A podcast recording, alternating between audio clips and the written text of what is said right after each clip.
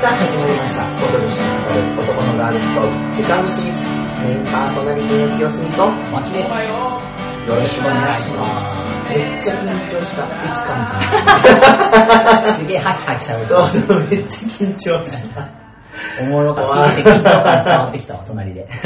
であの YouTube ご覧の方は分かったと思うんですけど、はいあのその前回のお話の中で、そのあの待ち受け待ち受けっていうか、あの壁紙うん。が、そのレインボーフラッグじゃなくて、なな何何フラッグっていうのかな。今新しくこうトランスジェンダーとかあのうん。加わってるうん。あの旗があるんですけど、うん。その色のデザインでうん。待ち受けができてて、うん。まあ、一応 L、うん。LGBT の待ち受けなんですよ。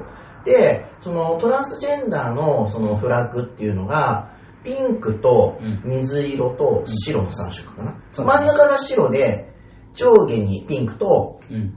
水色があるんだよね。多分そう。うん。ねで、うん。その新しい旗に、それと、うんえっ、と、茶色と黒があるんだよね。入ってるんだよね。そう。なので、6色に、プラス3色に、2色なので11色か。と黒、11色。11色になってるんですね。今の新しい感じのフラッグって。実際のそのフラッグが、うん。ちょっと YouTube の方はあれですけど、まあ、こういう感じの、見えるかな。ちょっとサイトなんですけど、これは。サイト掲載して大丈夫かなうん。こういう画像が、そうそは旗があるみたいです。う。で、まあ申し訳ないんだけど、うん。黒と茶色って僕よく分かってなくて、自分も分かんなかった。え、これなんだろうね？な、なんだっけっていう話をして、そう。そう、マキさんに調べてもらったのね。そう、今見つけたのがですね、その2017年6月8日うんのペンシルベニア州フィラデルフィアで行われたうん。毎年恒例のプライドイベントで掲げられたフラッグが今のやつうん。みたいで、黒と茶色っていうのが2色追加されてうん、それが、えっと、有色人種の方々うん。を日々受け入れ有色人種の人々が日々受けている差別をなくしていこうという意味が込められて、うん。えっ、と、そのフラッグができた、できたというか、うん。掲げられたらしいうです。ーん。なので、うんまあ差別全体をね、な、なくしていこうっていうことなんだろうなっていうそうその。LGBT、そのあのセクシャリティとかに関係なく、うん。まあ国籍とか、こう、うんあの、その人種とか、うんそういうのも性別だけじゃなくて、うんこうね、偏見とか差別とかをなくしていこうっていう動きなんだと思うんだけど、あの、日本ってさ、うん。多分他の国に比べるとさ、こう歴史的にうん。日本人じゃない人が少ない国な気がするね。あー、はいはいはいはい。人種的に、うんまあ、黄色人種はい。の方じゃない人はい。が少ない、少ないと思うね。他の国に比べると。その鎖国してたっていうのもあって。うんから、なんか、あの、その、前、前、前回秋ぐらいに撮った自分の中で偏見って、あの、あるかもしれない。うん。気づいてない偏見があるかもしれないっていうのの中でう、ん。僕、その人種に関しては、本当に申し訳ないんだけど、うよくわからない。自分の中で偏見があるのかないのかうん。自体が、どっから偏見なんだろうっていうのが、なんか感覚的に、うん。その、もう申し訳ないんですけど、失礼なんですけど、あの、こう難しいなって思う。うん。っていうのが、その、うちの息子がね、うん。こう、ちっちゃい頃から英語を習わせていて、で、行ってた保育園っていうのが、まあ一応英語をメインにした保育園だったのね。で、いろんな国籍の人がいてて、うん。で、えっ、と、カナダ出身の白人の人もいたし、アメリカ出身の黒人の方もいたし、フィリピン出身の方もいたし、あと、えっ、と、えーえーと、中国語の授業もちょっとあったりとかしたので、うん。中国の方もいたし、っていう、で、オーストラリア出身の、えっと白人の女性もいたしっていう感じで、で、あの、うちの息子は全然そういう、こう、あの、誰でもこう、い行くわけですよ。うん。で、で、その中の、えっと、一人で、うーんと、今も英語のレッスンを、うんあの習っている先生が、うんサイパン出身の方なんですね。で、えーなんて言ったらいいのかな。サイパンのこう地元の方って、うん。えっ、と、黒人ほど黒くないけど、うん。ちょっと茶色い肌をされている。はいはいはいはい。ななんとなく伝わるかな。はいうん。で、うちの息子がある時、そのその先生の名前言って、何々ってブラウンフェイスなんだよって言ってて、その、えーと息子さんが？息子さんが先生、息息子さんで息子が、その先生の肌の色のことをブラウンフェイスなんだよって言って、で、僕が教えたわけじゃないから多分、その先生本人うがん。言ったと思うのね、うん。ブラウンフェイスって。う。ん。で、あ、でもブラウンフェイスはうん。言っていいんだ。うん。うん。うん。なんか、言葉ってどこまでが、その差別用語なのかっていう、僕人種に関しては、どこからが差別的な意味合いで、どこからが、その、あの、差別じゃないかっていうのがよくわからないなって思っうんなるほた。うん。どこれは完全に自分の感覚なんだけど、うん。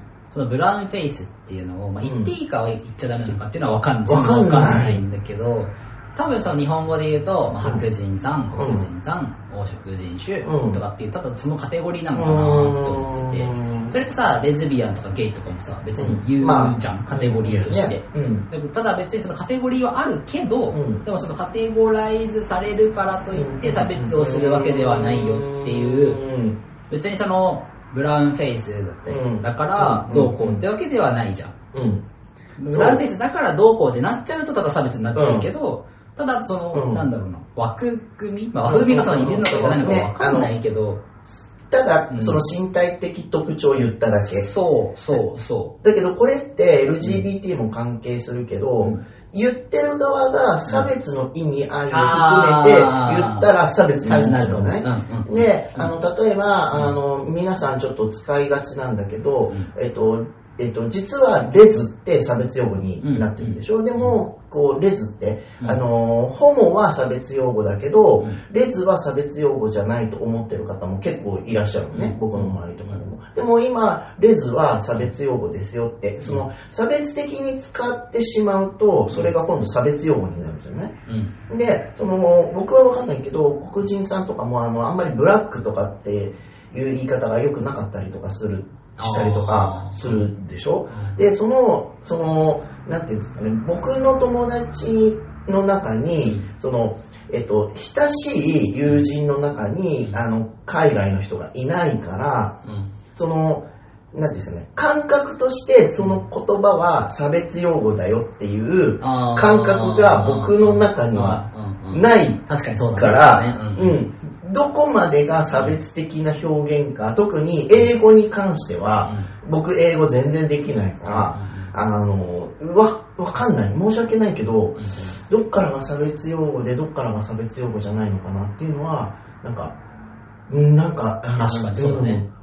感覚、感覚としてね、うん。あの、わかんないなと思っ確かに。て、で、本当は差別的、差別用語なのに知らなくて、使ってしまうっていうことは、うん、僕はその人種に関してはうんかなり危険度があるなって自分の中で思って。る確かに確かに。そうだね。感覚がないから。どこまでがその差別用語かだっていう知識もないし感覚もないし差別してるっていうのはないから、あの難しいなと思って。確かに。それで言うと本当にブラウンフェイス最初の話に戻るけど、うん。ブラウンフェイスだったりとか、うん。まあ、例えば、まあ、白人さん黒人さんブラックっていうところが、うん。まあ、実際差別用語として使ってなくても、うん。差別用語なんだったらそう。相手を傷つけちゃう可能性もあるし確かにゲイとかあホモかホモとレズの言葉を知らずに使って差別うん。あの傷つけてしまってるうん。場合もあるわけだからそれも同じことだよね、うそのん。人種で言うと、うん。確かにそうそこはもうさ知っていくしかないよね、そう。でこの人種差別に関しては、うんうん。すごいあ僕難しいなと思ったことがあって、すごい国際的な感じの知り合いがいててで友達もいろんなあの国の友達がいる人なんだけど、あのポロッと、うん。私人種差別があるかもしれないって言っていてうん。うんえだって友達いろんな人いるじゃない、うん。いや友達はいいの。でも、うん。恋愛対象で、うん。この人種の人は好きにならないかもしれないっていう人種はいるって言われて、ああ、なるほど、なるほど。うん、これって人種差別かもって言まあ、ったんそうね捉えられるかな。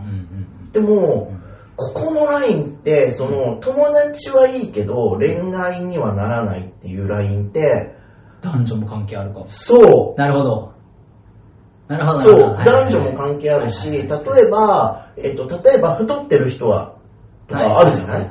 これって、好みなのか、差別なのかっていう、うん。ラインがすごい、あ、僕は、え、それって好みじゃないって最初思ったのね。こんその、この人種の人はちょっと恋愛対象にならないかもって、でもこれって私差別かもって。で、差別かもしれない。この間のその小原さんと一緒に話してたのと一緒で、これのこの感覚ってもしかしたら差別かもしれないっていうふうに考えることはすごく大事なんだけど、その恋愛対象に関しては、好みなのか差別なのかってむ難しいなと思った、確かに確かに。そうだね。うん。だって好みかうんも、うん。うん。あ私太ってる人苦手とか、うん。細い人苦手とか、うん。もうめちゃめちゃ細い人は恋愛対象にならないとか、自分より身長が高い人は恋愛対象にならないとか、男女もね。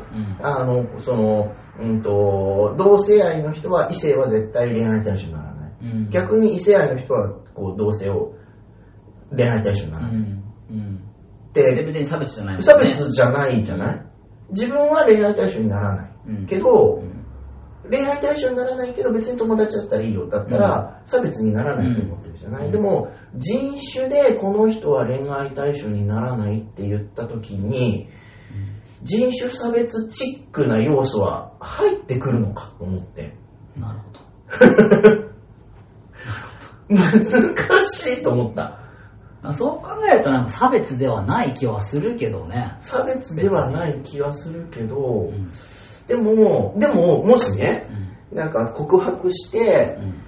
ごめんなさい、私の、私は何、この人種の人は恋愛対象じゃないからって言われたら、うん。えってなるよね、言われた側は。うん。ま人種、人種を理由に交際を断られたら、やっぱえってなるよね。でもさそれってさ、うん。あのこれは例えば、うん。マキさん、僕が女性、まあ女性だとして、まあ同性でもいいんだけど、うん。同性でもいいんだけど、うん。すいません、マキさん好きなんでお付き合いしてくださいって言った時に、マキさんが、いや、あの、キヨさんは日本人だから僕ダメですって言われたら、うん。ね。なんかそれそれって うん、本当にさ男女の恋愛でも当てはまると思ってて、うん。例えば本当に自分が異性愛者です、うん、で、えっとまあ、同性が男性だうん、った場合に男性から告白されましたと、うん。でもちろんその男性として、うん。あの恋愛対象ではないからおうん断りする可能性もあるけど、でも自分の中でその恋愛対象とかって、そのグラデーションあると思ってて、もちろんその100%異性愛者ですって人もいれば、まあ、半々あの異性も同性も好きもバイセクシャル、そのグラデーションとか政治にもそうだけどね、うんグラデーションがあると思ってるから、例えばその男性が、うん。例えばその男性であるっていうところを取っ払って人間として、あこの人好きだって思ったら、うん。付き合ってる可能性はあるなって思ったの。あー。ってことはまあ、本当は人としてってところだよね。うん、うん、だから、えっと、人種うん。で話をしたとき、例えば、うーん、まあ、自分この人種の方はちょっとっていう、まあそのお友達みたいに思ってるんだったら、うん。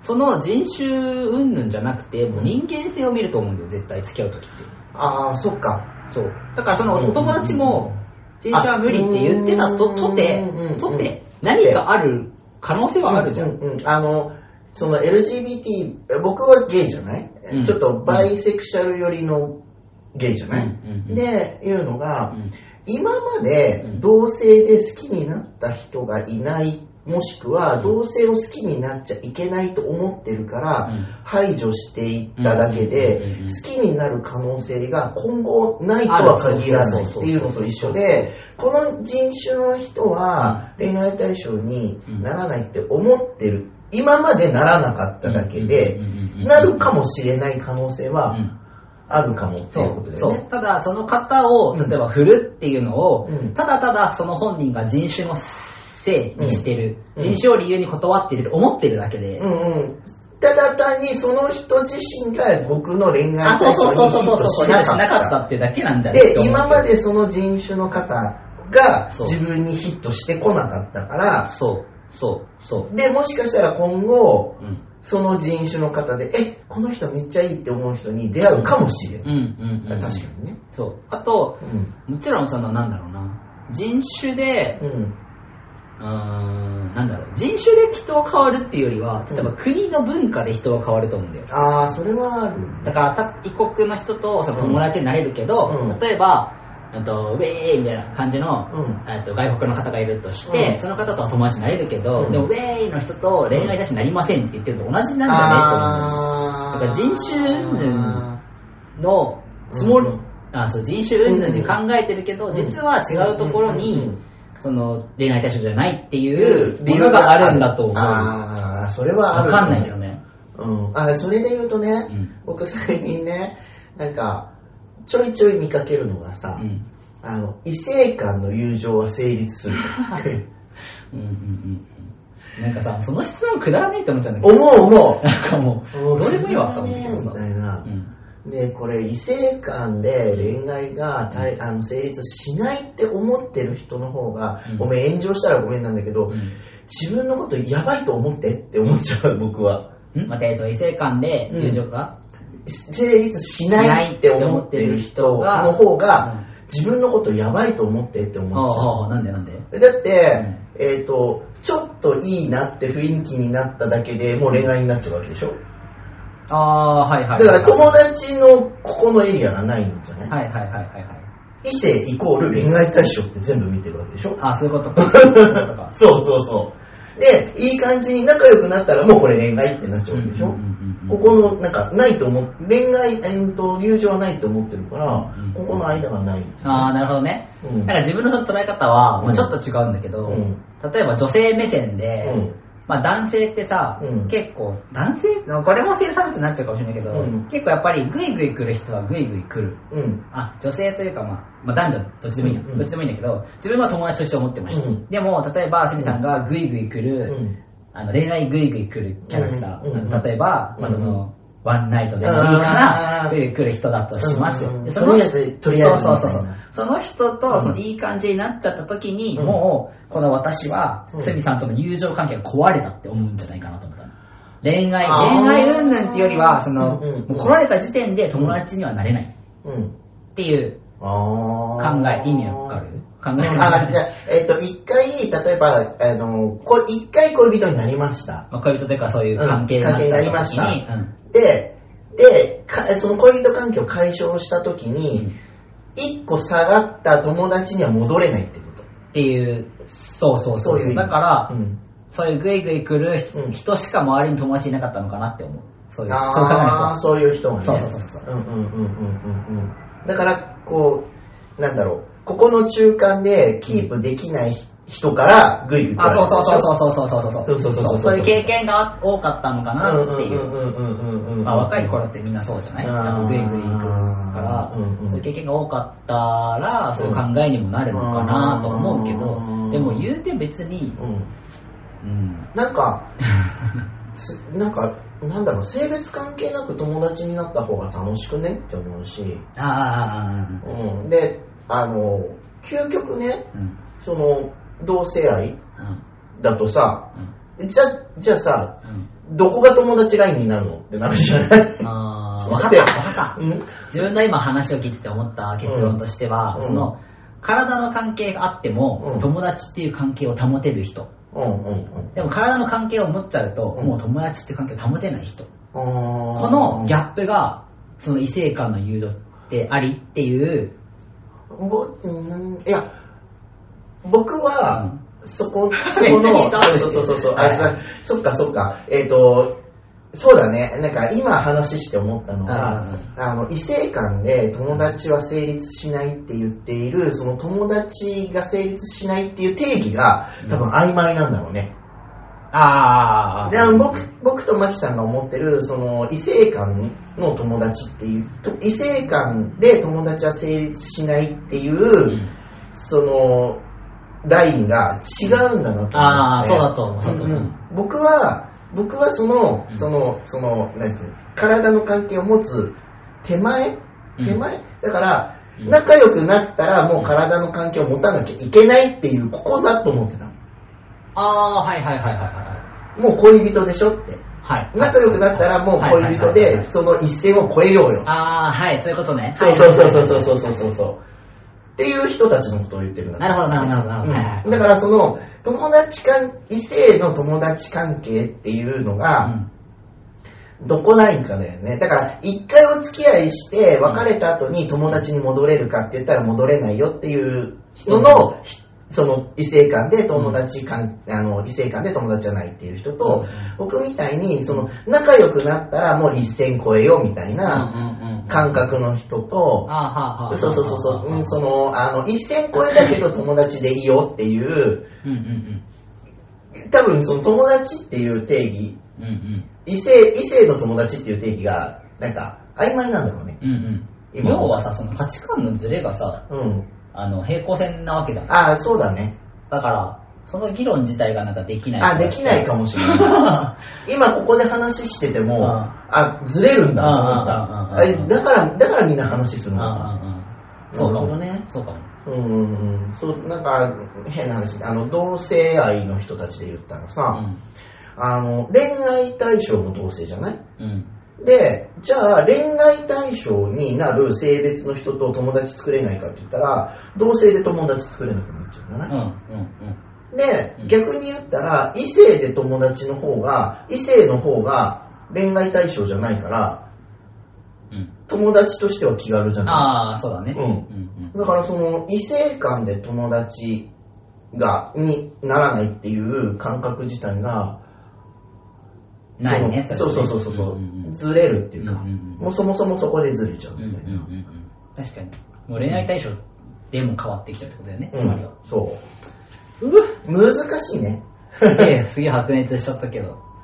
難しいね。まあまあ、でも要は、その、まうんあ人種もそうだし、性別もそうだけど、うん多分別になんかその性別とか、そのあ人種とかカテゴライズにこだわりすぎる必要はないのかな。その人を見ればいい。あ、そうそうそうそう。まあそう。うんただやっぱり世間一般的に、一般的に、うん今日本ではその異性愛の夫婦、うん異性夫うん婦が、まあ一般的って言われちゃってるのって、うん。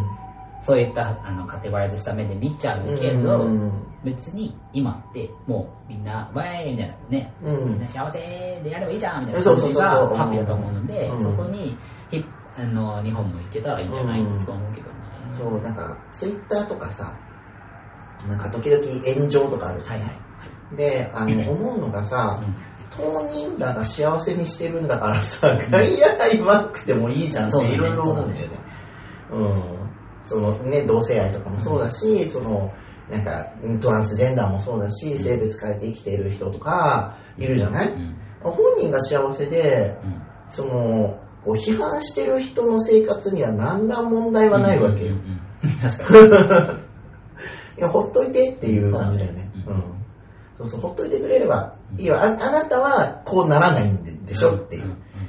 こういう生き方は嫌なんでしょって。あなたはこういう生き方嫌なんだよね。うんえ、いいじゃん、それでっていう感じだよね。確かに。多分、差別ってそうなんそうだねうん。それをなんか批判とか否定とかしないでほっといてくれればうんいいのかなっていう。そうだね。うん。あ難しいね。差別とかね。うん。ちょっとね、その辺は多分ね、どんどん、また、ま話題はた、そう、尽きないと思うので。尽きないと思うので、気がついたら、ちょっとアップしていこうかなとアップして、ちょっと皆さんお付き合いでいっていただけたらと思いますすので。はい。で、あの、皆さんもなんかこう、テーマとかあったら、ぜひぜひうんご連絡いただければと思います。熱く語りましょう。はい、熱く語りましょう。はい。じゃあ、今月はこの辺でメインパーソナリティの清澄と、マキでした。バイババイバーイイ。